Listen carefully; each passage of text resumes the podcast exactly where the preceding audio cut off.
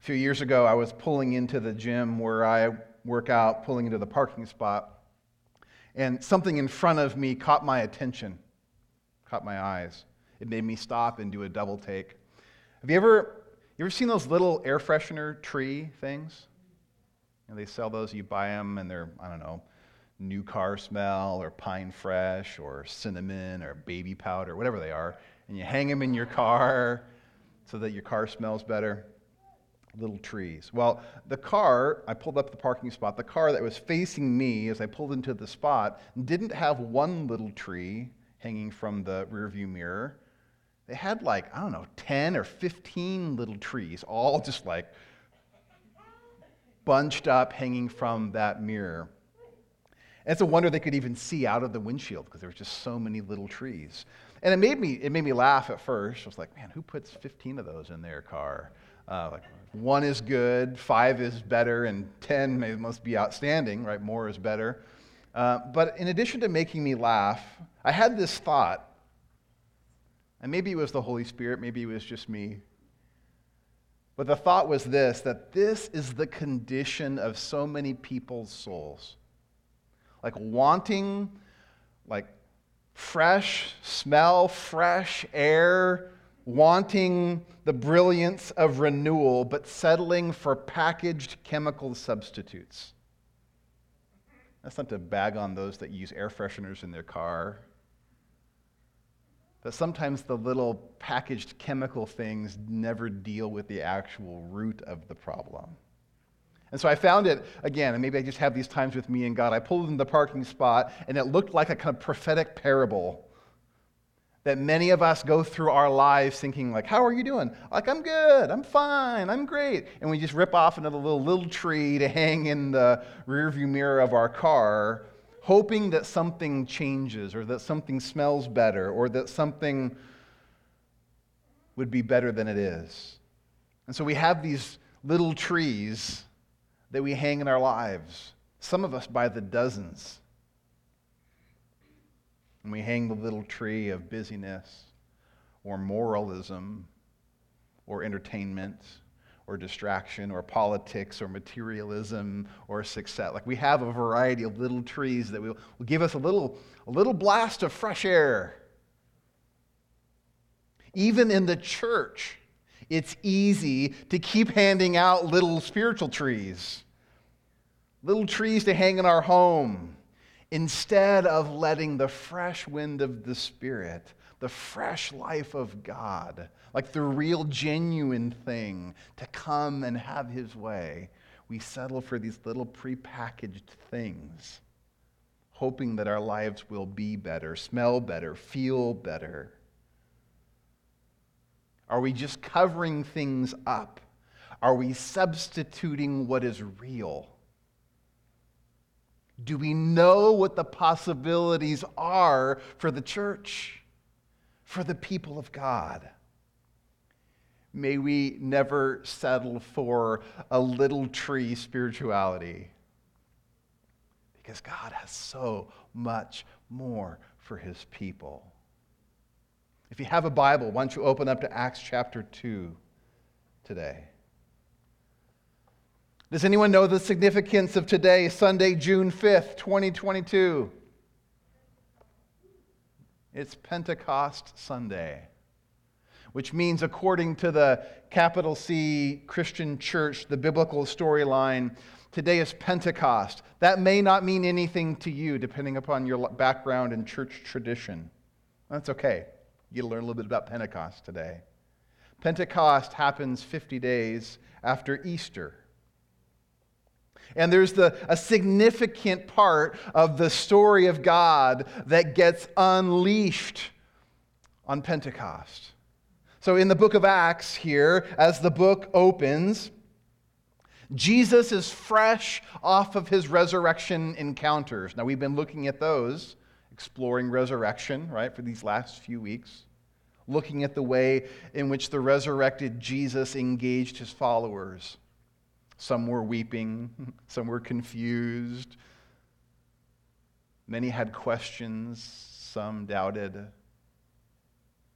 So the disciples came to experience the resurrected Jesus. Then Jesus ascends to heaven. He leaves. He's like, I'm back and I'm going. And they watch him ascend to heaven. And they've been commissioned. The disciples have been commissioned to make other disciples. And they are poised to announce to the world a new king and a new kingdom and a new way to live. But before all of this kicks off, Jesus says, I want you to wait.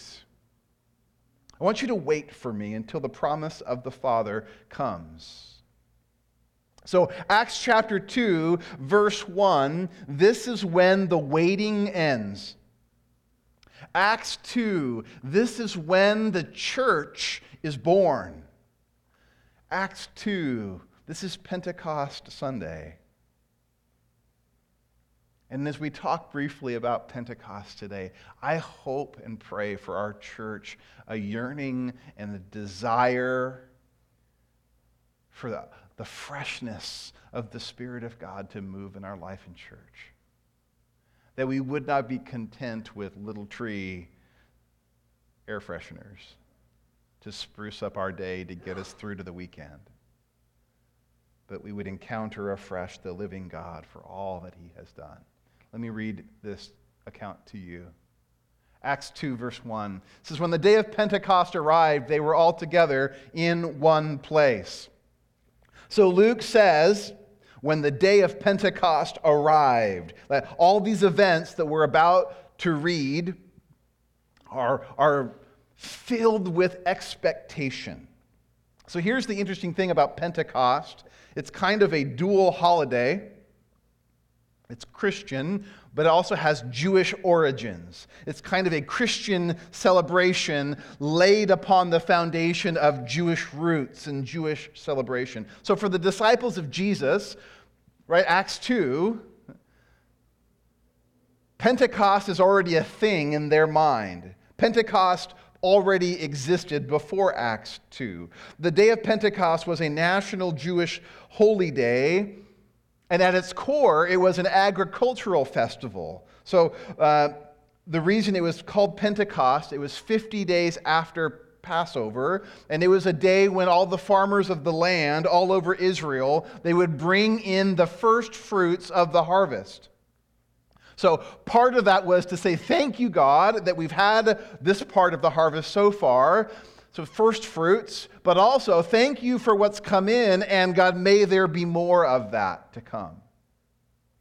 But it goes even deeper than that. Also, Pentecost was more than just your agricultural festival. That was true. They would come and they would celebrate the first fruits with more to come. But also, there's deeper significance in the story. There's a linkage between Passover and Pentecost, being 50 days apart.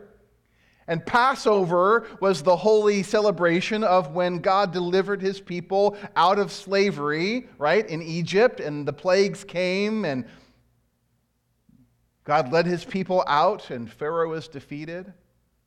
Fifty days after Passover, Moses then goes up on the mountain, Mount Sinai, where he receives the law so, the first Pentecost, back in that story, is Moses ascending the mountain, receiving the law, and the first covenant is established.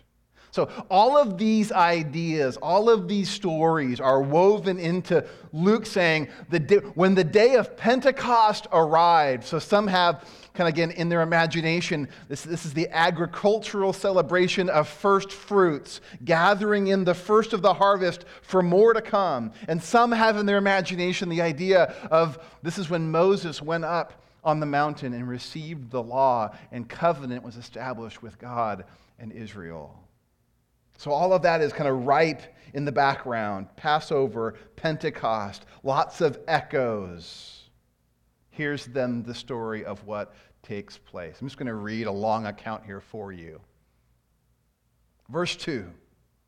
And suddenly there came from heaven a sound like a mighty rushing wind. And it filled the entire house where they were sitting, and divided tongues as of fire appeared to them and rested on each one of them.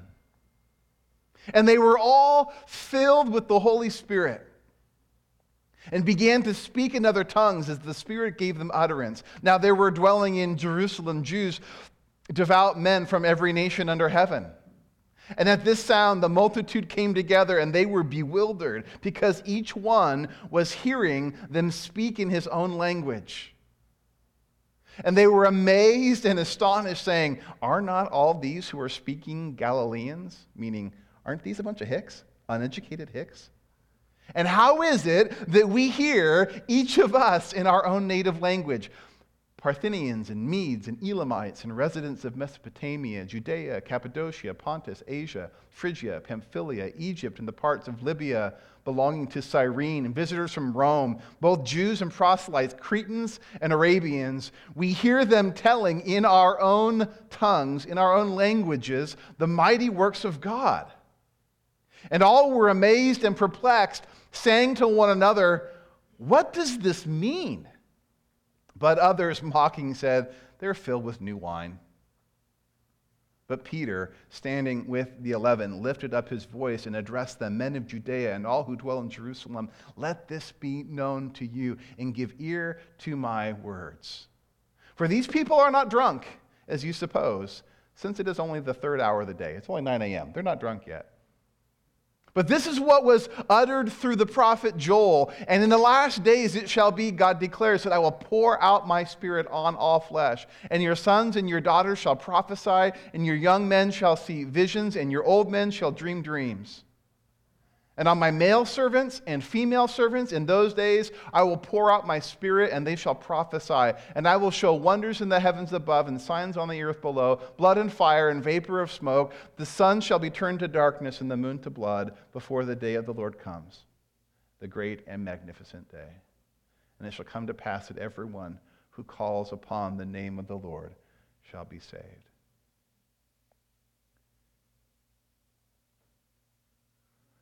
I'm going to jump to the very end of the story then. There's this whole sermon that Peter gives.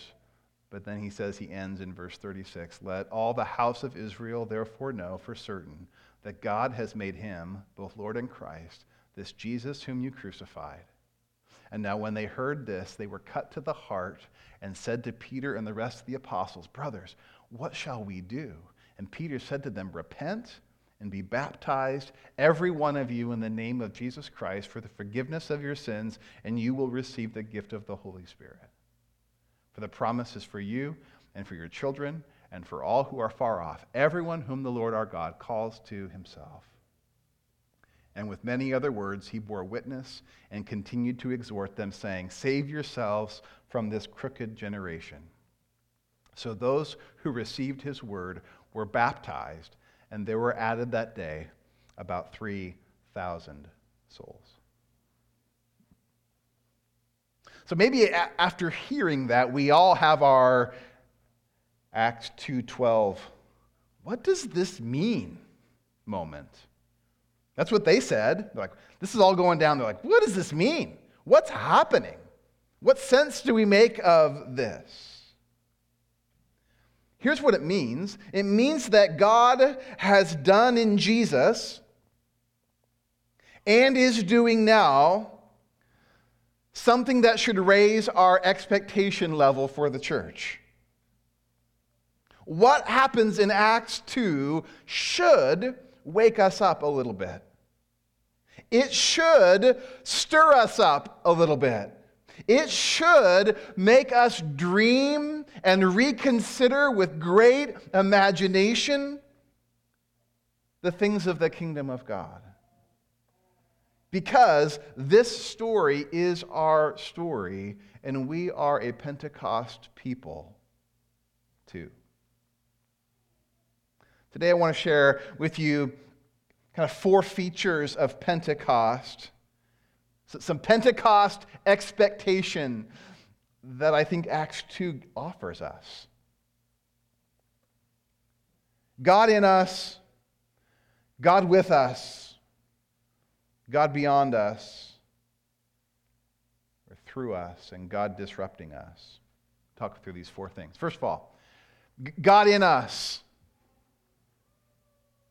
So, as the day of Pentecost kicks off, we're told that they're in this room because Jesus told them to wait.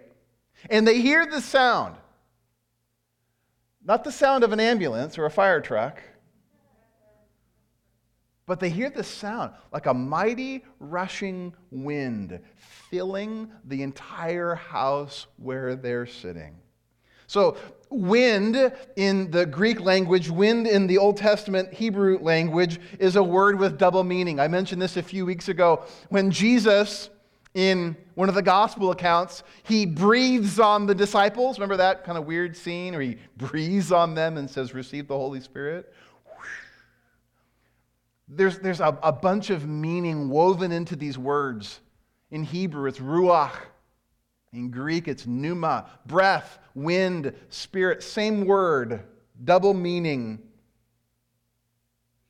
So, here in this day, the disciples, they've been waiting. Jesus has ascended. There's a great, mighty, rushing wind, and the wind of God, the Spirit of God, blows through the room on Pentecost morning. This is the first thing that happens. The breath and Spirit of God fills that place and fills them. And it startles them. They're like, what is going on?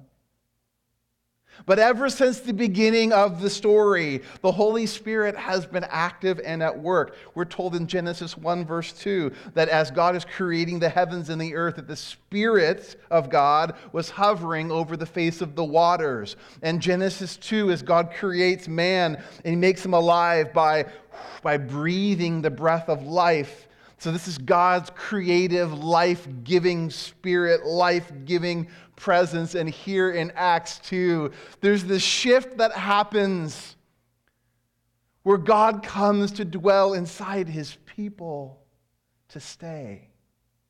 Because sure enough, there are times and places in the Old Testament where the Spirit of God would come upon a person and they would do a particular task or thing. But this is the movement of Pentecost. God in us.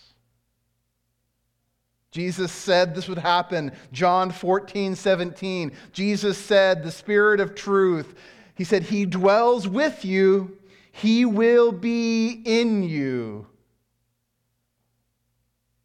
What would it be like if we lived with the sense and awareness and expectation that God is in us?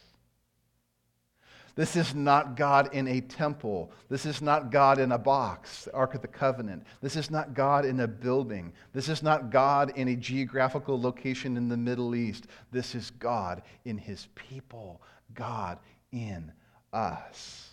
That's what's happening in Pentecost, the Spirit of God dwelling among his people, in his people.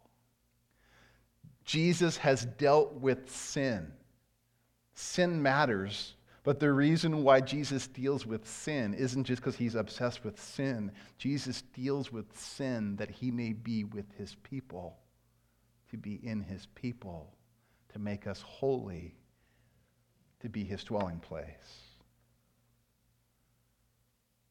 What goes on in our imaginations when we realize, friends, God in us, God in you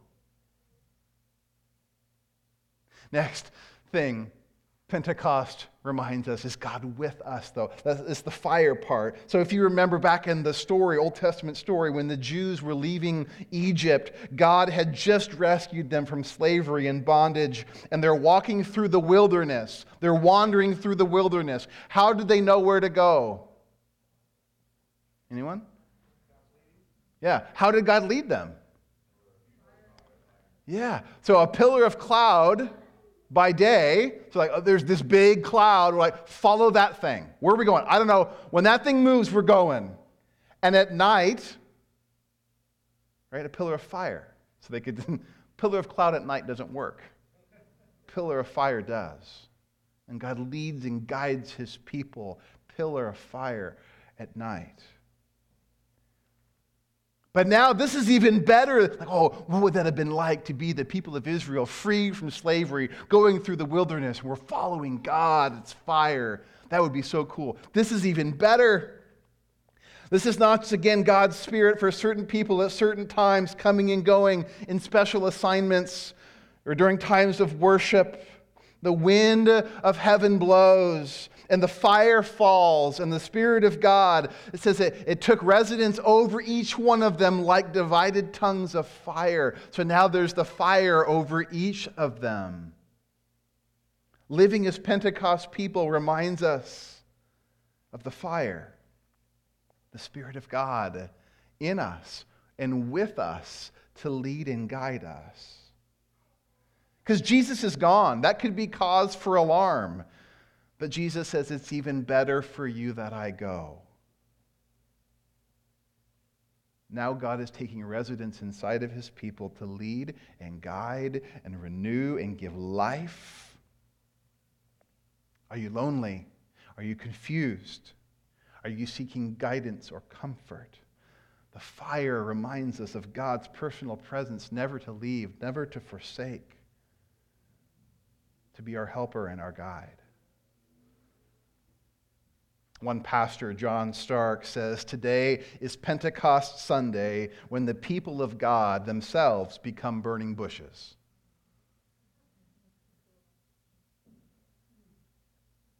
God in us. God with us, not leaving us blind or without guidance, with us. Also, though, God through us. So Luke goes on to say that the Spirit then filled the disciples and they began to speak with other tongues, with other languages, guided and given by the Holy Spirit which leads into the next part of the story. They're there in the upper room, great and mighty wind. The Spirit of God comes, divided tongues of fire over them. And then, verse 5, and over the next several verses, Luke paints the scene and says they then spill out from the upper room. And Luke tells us that uh, the crowd that day was diverse. The reason it was so diverse is you had these people from all these nations gathered in Jerusalem to celebrate the holiday, the holy day. And they were from all over the world. Verse 9 Parthians, Medes, Elamites, people from Mesopotamia, Judea, Cappadocia, Pontus, Asia. Verse 10 Phrygia, Pamphylia, Egypt, Libya, Cyrene, Rome. Verse 11 Cretans, Arabians. Like this is a virtual, it's a small world after all ride. They're from all over the place. Luke says, from every nation under heaven. This is multicultural, multi ethnic, multilingual.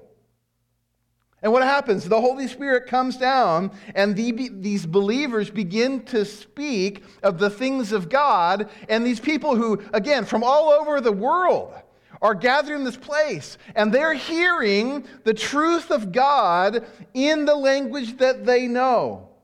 No Google Translate, no Rosetta Stone. They're hearing in their own language. Is this like a, just a, a, supernatural display of power? Yes, there is a supernatural display of power, but this is not just about the Holy Spirit doing cool tricks and showing off what he can do. Something deeper is happening here. Again, look at verse 5. Luke categorizes these people as people from every nation under heaven. And Jesus told his disciples that through them, they would bring the good news of Jesus to the ends of the earth. That Jesus' kingdom project was the declaration of the good news of the kingdom Daniel 7, it's a kingdom that involves all peoples, nations, and languages serving the Son of Man, Jesus. But ever since Genesis 11, anyone know what happens in Genesis 11?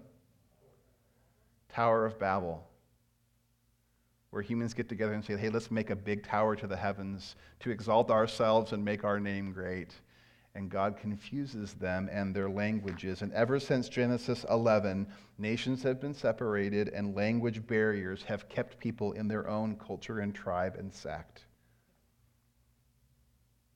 But Pentecost happens. The Spirit comes, mighty wind, divided tongues of fire, people speaking languages that are now understood by the nations. Jesus is alive from the dead, the Spirit of God is descended, and the curse of Babel is being overturned. Pentecost is the unbabbling of the world. And God is signaling that He is fulfilling His promise to Abraham about being a blessing to all nations and that this news of Jesus Christ as Lord is for the entire human race, not just for a particular people in the Middle East. This is not just for the Jews. This is not just for the righteous. This is not just for a certain group. This is about the renewal of the kingdom of heaven for the entire world. And so Pentecost is not just a celebration of a personal spiritual experience with me and God. It's not a privatized religious experience. But the tongues of Pentecost reminds us that God is committed to working through his people, that we become the vessels of God to carry out his mission of reconciliation to the nations.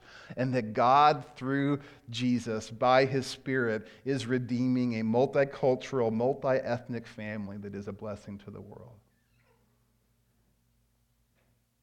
Unfortunately, church in America can look more like Babel than like Pentecost. And we can really easily devolve into our own groups and our own people and our own cliques and our own personal agendas so that we can build a name for ourselves. Pentecost reminds us that God is in us. God is with us. And God is committed to working through us to bring the good news of the kingdom to others. It's about the movement of God in a supernatural way that we're invited to participate in. That day, 3,000 people come to confess Jesus Christ as Lord and they repent and they're cut to the heart. They're like, what do we do to be saved? Repent and be baptized. And 3,000 that day. The church goes from this tiny group of people holed up in a room behind locked doors to beginning to be a multicultural family promises fulfilled to Abraham. And the reason we're here today is because of the work of the Spirit through the early church. God in us, God with us, God through us, God disrupts us. I know I can get um, maybe calloused to these stories because I've read them so many times, numb to it. Pentecost is a disruptive story. Pentecost is not about keeping the status quo. This scene is about God coming and moving and disrupting all sorts of things. The disciples are in their room, quietly waiting. Whoosh, mighty rushing wind, like I imagined it messed up their hair. And then they spill out of that room and they open their mouths and they speak different languages that they had not learned. Can you imagine what that would be like? Have you ever been in a room where there are multiple conversations happening? Have you ever been in a room where there's multiple languages being spoken? Can you imagine all these people from all these different nations gathered together, hearing the, the truths of God in their own tongue. It was a loud, disorienting scene. And then Peter steps up to speak. And I, I love that it's Peter, especially coming off of Randy's sermon last week talking about Peter and his redemption restoration story. Fresh off the fireside Peter, he doesn't run away. Peter doesn't back down. He doesn't go, Oh, I don't know, this is a little bit much for me. Let's go fishing again. Peter steps up And he speaks and he doesn't back down. And under the greatest pressure, he says, Ladies and gentlemen, we are not drunk. It's only 9 a.m. When was the last time someone encountered our church and we had to start with a disclaimer no, my friends, we are not drunk. It's too early for that. You can imagine, this was a bit disruptive, spontaneous. And then Peter steps up, filled with the Spirit, and he delivers this beautiful, powerful, prophetic message that ties together all of these Old Testament quotations. He does beautiful biblical theology, and he points to Jesus as the fulfillment of Israel's story. And he centers an exalted Jesus, and he calls them to repentance. And he connects the dots back to the prophet Joel, and he declares that now at Pentecost, the last days have begun. Because Joel said, in the last days, this is what's going to happen. And Peter says, this is what's happening. What Joel talked about is now happening. We're in the last days. And that God's Spirit is being released with a fresh burst of life and energy, and in a whole new way. God's on the move. And he, he highlights sons and daughters young men, old men, servants, masters. Because all the ways in which we divide people up and stratify and categorize, the Spirit has come. Supernatural activity would be profound prophecy, visions, dreams, the life of heaven come to earth. And their response that crowd is, what do we do? It says they were cut to the heart. That's a little disruptive. When people hear the message and say, oh my goodness, what must I do? What? I've got to respond somehow to this. 3,000 people invited to repent and be baptized. It's the day the church is born. And God shakes up the status quo and he takes fearful, weeping, doubting disciples and he transforms the lives of thousands that day. What an amazing day! Signs and wonders and tongues, clear proclamation of Jesus, confession, repentance, thousands of conversions. Like, how do you explain that? Naturally speaking, you can't. The only explanation is this is a sovereign move of God. This is the Holy Spirit. This is the life of heaven come to earth. God with us, God in us, God through us, God disrupting us. There's an old hymn with a line that says, This is my story, this is my song. And my friends, this is our story. This is our song. And I just wonder, after the past few years that we all have had, if we couldn't use a little Pentecost in our lives. As we emerge from the pandemic, as our church continues to refocus on the future, as we face a unique time in our country, as we in many ways are like the disciples in the upper room, wondering what's going to happen. Couldn't we use freedom, creativity, the personal presence of God, unbabbling mission, transformation, and expectancy that heaven is breaking in? God in us, God with us, God working through us, God shaking us up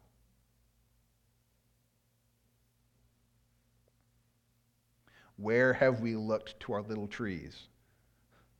Our morals, our phones, our podcasts, our safety, our entertainment, our work. This side of Pentecost, we need not wait. So, on this Pentecost Sunday, church, would we ask for greater things? in hope and expectation that the same God is at work among us. This was the question of Pentecost when it happened the first time. What does this mean? And Peter explained what it meant to them. And I think I leave that as a question to you, for us. Like, if this is true, what does this mean for you? What does this mean for us? Or maybe some other, I'm going to leave that as a hypothetical. I appreciate the response, though. I'm going, to, I'm going to ask a couple more questions that maybe works it out a bit more. First question. I maybe should have typed these up, but I didn't. First question Pentecost brings Do you know Jesus? I, I would say probably many in this room do. But I would be remiss if I didn't ask that question on the day when the Spirit comes and 3,000 people hear the retelling of Israel's story, finding fulfillment in Jesus. Do you know Jesus? The Spirit comes to point to Jesus as the Savior and Redeemer of the world? Do you know Him? Not just have you gone to church before, or are your parents Christian, or were you raised in a Christian home, but do you know Jesus? The Spirit has been poured out to point to the saving work of Jesus for you, that you would know Him and be loved by Him and be forgiven by Him and be made new by Him. Do you know Him? Would you be cut to the heart to say, I've got to respond to the message of the gospel? What must I do? Repent. Believe. Another question what does this mean? What would be different if you lived with the awareness of God in us and God with us? What might be different?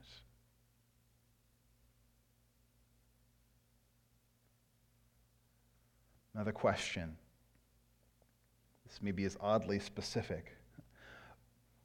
But which three people might God want to hear the good news in their own language through you? On Pentecost, those that were gathered there from the nations heard the good news. They heard the truths of God in their own language. Which three people in your life might God want to use you to share the good news with? I'm going to give you long enough for you to name three names. And if you can't think of three names of people that don't yet know Jesus, maybe I would ask God about that.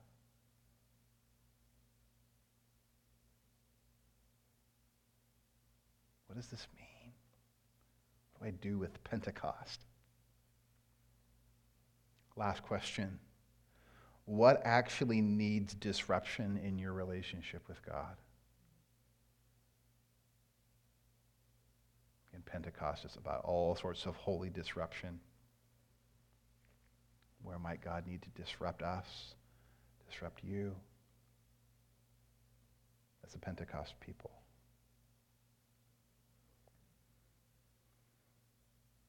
Me pray.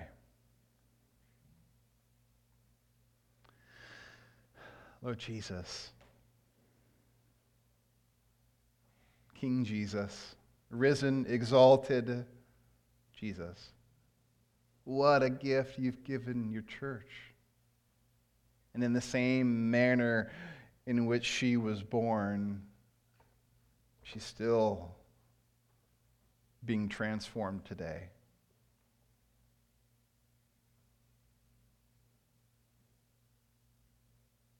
Lord, it blows my mind that you don't just dwell in holy buildings, but that you desire to dwell in holy people, sinners who have been made holy by your blood. God in us. You haven't left us alone or abandoned us or told us just to go figure it out, but you have given us your Holy Spirit and much more. You've given us the scriptures, but you've given us your Holy Spirit. You intend us to be the burning bushes in the world.